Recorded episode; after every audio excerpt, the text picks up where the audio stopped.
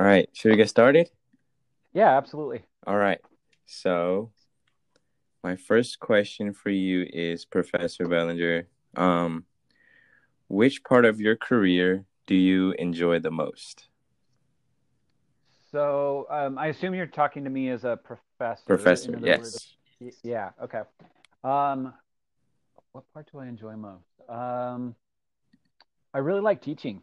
I, I love that classroom interaction and uh, like um, you're probably sick of all your professors saying it, but we love like being in person with you guys. Mm-hmm. Um, and so yeah, I, I love that. But you know, we've I feel like I've made it work as as uh, you know pretty well considering we're doing Zoom. But um, but I definitely miss that in person interaction.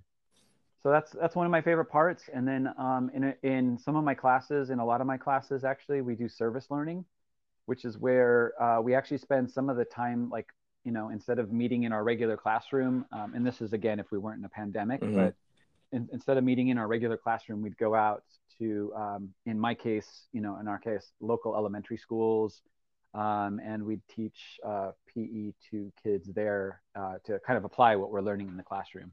And that actually happens like during class time. So, um, you know, so instead of meeting in the classroom, so it's it's really cool because it um, it's fun to work with kids, but then it's fun to it's fun to see the students like you know the, the stuff that they're reading in the textbook Yeah. come to life. You know. and it's like a very good hands-on experience to work with the kids. Yeah, definitely. And the and then the kids love us being there too. So it, it works out well for everybody. Nice. Cool. All right. My next question for you is what was your previous work in any field before becoming a professor? Sure. So um, I taught adapted physical education, which is a service of special ed, uh, for 11 years. And um, so what that meant was just like kids might receive speech services or you know special ed instruction um, because they have those needs. They they also might have motor needs. Mhm. And so I would work with kids that you know had motor needs and and uh, teach them various motor skills like throwing and catching and running and kicking and you know all of that stuff. Um, but also work for their inclusion in general ed classes. So you know, we collaborate with general ed teachers and um, and general ed students too, like the, the peers of these students, and say like, hey, this is how you can work with this this kiddo with intellectual disability, and this is you know uh, you guys Mhm. actually have a lot in common. These are kind of some of the things he likes, etc. So, um, so yeah, so I did that for 11 years, and that's that's um, if you're like, you know, what what is it like being a professor? Like most people actually take a path of um, working in the field for like three years or four years or so, and then earning their PhD. But like my my path was very different. Got it. Nice. Um, is adapted physical education the same is kind of similar to like occupational therapy or are they two different things? Yeah, they're different things, but but I worked a lot with uh, with OTs in the school district. So like, um, yeah, are you thinking about OT? Yeah, I'm thinking about Okay. becoming occupational therapist. Okay, so yeah, so um, uh, occupational therapists or OTs can work in a number of different settings, and um, you know sometimes it's hospital settings, other times it's like like rehab facilities, um, uh, and and sometimes they work in the schools too. And so uh, in the schools, their job was to um, I'm working on like really education related needs of the child, so Mhm. like physical education, like um, you know the standards that state standards for physical education and teaching them Yeah. physical education related skills. The OTs um, did two different things depending on the needs of the kids, but but um, they were kind of the experts of fine motor occupations, which is where that comes from. So like if you think of what are the occupations of school, well, you're you're writing, um, you're you know in elementary school like you're cutting paper, hmm um, those are those fine motor tasks that you have to do. And so some kids have delays um, you know like the the signal gets a little distorted coming from the brain down to um, you know down to the hands Mhm. so um, so they're working with kids on fine motor you know control etc um, and then they're also working with um, kids with sensory needs and so uh, you and I can accommodate, like our senses accommodate, and they get very used to the input that they're getting, and they get they're really good at like you know our um, we're we're good at tuning out the information we don't need. Um, Yeah. but you know some kids have trouble regulating their senses and so you know they they hear that that clock ticking ticking ticking you know and Mhm. it's hard for them to like turn that off and so some kids have these certain sensory needs other kids have like this need for like um uh, it's almost like their body feels kind of lost in space so they it's it's called proprioception but they need Mm. to know where their body is in space and so sometimes they um you know an ot might work with them or get them special equipment like um like a weighted like a a weighted vest or a weighted blanket Yeah. or something which provides that pressure are you you sound like you're a little bit familiar with that do you um is your do you have a little experience to like like Uh, no, but um, I don't have experience yet, but I've been like researching, Okay. um, like what occupational therapists do. So I've been just looking at um different types of um places places of work. So okay maybe like in a classroom or in a clinic. So things like that I've been looking at. Cool. Yeah, it, it's it's really fascinating, and so I, I would be in meetings for these like individual meetings for these uh, each of the kids that I served, and you know many of them also had an OT that worked with them, so the OT would be at the meetings, and so I just learned a ton from them about sensory processing, you know, which is um, what we were just talking about. Yeah. Um, and I remember hearing a little bit about it in school, but like thinking like it just sounded kind of um, I don't know, like new agey or like you know Yeah. um, Even like- now, it still s- seems like pseudoscience kind Yeah. of and um but you know like after i saw how how it worked with kids and how it really like settled them and made them ready for you know the instructional task whether it's you know catching a ball with me or you know writing their letters in you know in the classroom like like it, it really does you know there's Yeah. definitely science to back it up yeah.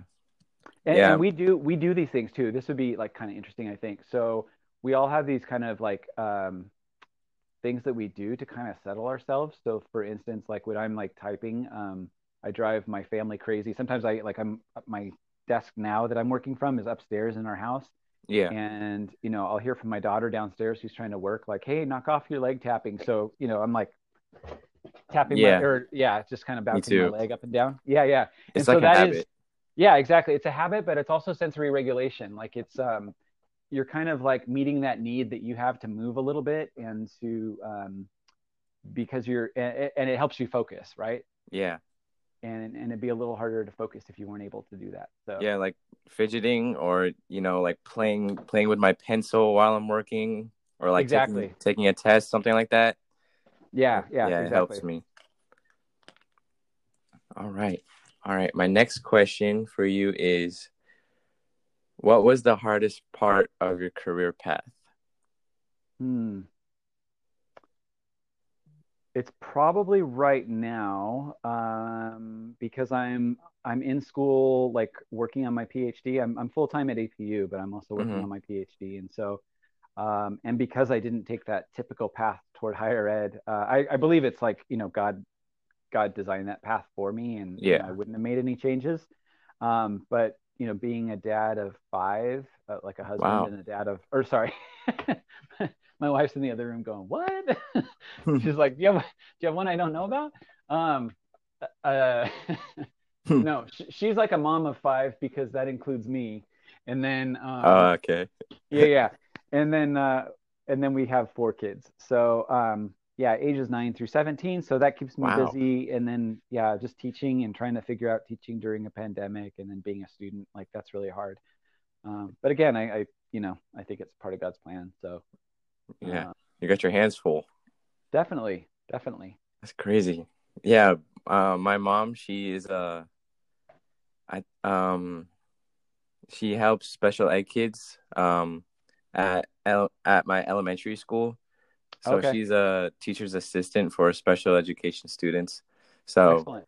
yeah, so she's been working there for a little bit and whenever she yeah, going back to like the fidgeting stuff, she always gets mad at me like, "Oh, what are you doing in your room? It's too loud." Right. Ah, Well, yeah, re- relate it to you know the students that she works with, and um, and it's normal. I think we just have these, you know, we just have different, we have these needs to different degrees, and so you know a lot of the Mhm. kids that she works with have these like probably more um, higher higher levels of those Yeah. you know than we do but we still have them so Yeah. Yeah i was gonna say that's a good job like to like if, if you um you know especially to prepare you like if you end up working with kids with disabilities as an ot um, Mhm. is like a, a special education aid like during you know during grad school Mhm. uh, a lot of times grad school classes are during the evening and so like you could you know during the day you could um, work in work in a school um, with you know Yeah, with kids. kids with disabilities and um, you know and probably even get to see ots work with them and a little bit about that but yeah it's an Yeah. option at least Yeah, I'm looking I'm looking at different kinds of options for me in the future. All right. The next question. I have two more questions. okay All right. Um the second last question is did you face any obstacles that you had to overcome while pursuing your career as being a professor? Um, yeah, I'd say uh, again, this is unique to me. Like it's not necessarily everyone's story, but um, like it's very rare that you would get a full-time like professor position with with only your master's degree, and so that's um, so you know I'm I'm thankful for that. And again, I, I definitely saw God's hand in that. Mhm. Um, but you know, I work with professors at like all of the state schools, like the CSUs, um, uh, who who are in my position, who coordinate adapted PE programs Mhm. um, that train teachers to do what I used to do, you know, and um, so they all have Okay. their PhDs, and you know, just kind of kind of breaking into that world and kind of proving. Um, I don't know, proving my worth and proving that I kind of belong, even though Yeah. I don't have the same uh, the same training as they do. So, um, you know, what I what I did have that they didn't have was a lot of like practical experience because Yeah. again, I worked, you know, did that for 11 years. But um, but yeah, that was just kind of hard, not knowing if I was accepted or or um, you know, or respected. I guess Yeah. I, it's gotten better over the years, but Mhm. this is my this is my fifth year in higher ed. Wow. Yeah, because usually I would see like most of my professors would have a PhD at the end of their name. I'm like, Mhm. oh, so in order to become a professor, you need to have a doctorate degree. But now I know Yeah, that's so- not always the case. It's not always the case. It's it's really rare though, and um, I would say even at APU, like they would have preferred that I had the PhD, but you know, at a place like APU, they're looking for, um, can you, you know, do you have the the expertise? Um, but they're also looking for that faith fit, like you know, so to find someone that you know knows specifically for in my case adaptive PE, but is also a good fit as far as you know uh, being a believer and um, Mhm. you know that was kind of harder to find so i think that was probably in my favor but in in Yeah. a lot of like you know state schools like yeah to to be a full-time professor like I don't think you could just have your master's degree um, but you you can at a junior college so like um, we have a lot of people in our grad uh, graduate physical education programs that that i also teach in a little bit at apu um, and they Mhm. are like I would say our typical student there is like someone that um, is an assistant coach right now at a junior college and they want to coach full time, um, but they need Mm. you know the junior college requires a master's degree or higher, Yeah. and so so they're working on their master's degree to be able to kind of like move over to that head coaching position, and then the reason they they require the master's degree is so that you can teach um, teach classes in that field in your off season. So I see. Dang. It's a lot of school. Yeah, yeah. Did you do uh, athletics growing up?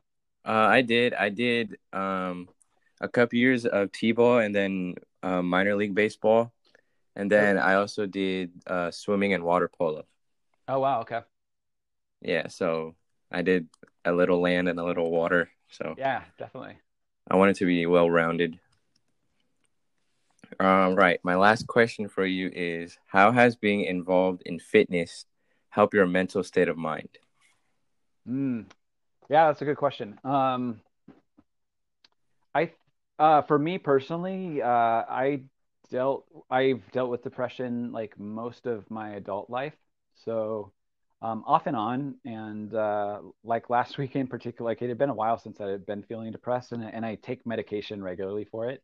hmm Um, but uh, you know, there's obviously like I, I feel better um, you know, not just not just physically, not just you know in all my other systems, all the, all my other body body systems, but uh, you know, mood wise too. Like it just um, my mood does better when I'm active regularly, and so uh, these last couple weeks I've just been like so busy with work that um, mm-hmm. I kind of let that slip, and then um, I'm I'm sure it's not a direct cause. Like there's other things going on too that are stressors. Yeah. But, but last last week especially, I just felt you know extremely um, yeah extremely down emotionally. So um, so that's you know one of the biggest benefits, and then um, uh, yeah, I think just you know like all the other benefits that you hear of, just like alertness yeah. and um, and focus and um, you know, and then of course all the health related benefits as well. But I think yeah. um, the ones that you know that I look to the mm-hmm. most right now are, are just yeah focus and and keeping my mood um, keeping my mood up and yeah yeah and then just the same for me around. yeah because uh like when I was in high school um I had like I had to go through a therapist mm-hmm. and a psychologist and um take medications too but I'm still taking those medications, but um, I'm not relying on them like I used to. You know what I mean? Um, like I rely on either going outside for a little bit or finishing up um, assignments like to boost my mood so I feel better. So mm-hmm. that's what I've been doing. Yeah, that's that's great. I, I was just uh, I guess it was just yesterday. I was talking in one of my classes just about, um, you know, the textbook we were reading was talking about how like even just like 15 minute bouts of exercise, you know, like compiled, it can have mm-hmm. the same effect as just, you know, like an hour straight. And so like a full, yeah. Um, and so I think, yeah, it's good to remember too, you know, just while you're in school too, cause like, it's like a, the idea of like trying to find an hour to go work out, like that can be intimidating, but it's, um, you know oh for, yeah for, for, me right now it's like well i can i can afford 15 minutes to like walk around the block really quick you know and um and then you know then i can do that a few other times during the day so yeah um especially being online like being in front of a screen yeah. half of your half of your day and just going outside is like really relieving for sure, for sure. All right. I think that's it. Thank you so much for joining me. Yeah, stay in touch, man. Um, yeah, I really enjoyed talking with you and yeah, and hearing some of your story too. But I can't imagine having to start school, you know, at a time like this. But yeah. um, I just get the I you're uh, pretty well adjusted overall, but I'm I'm sure it's still difficult. Yeah, I'm trying to get used to it. All right.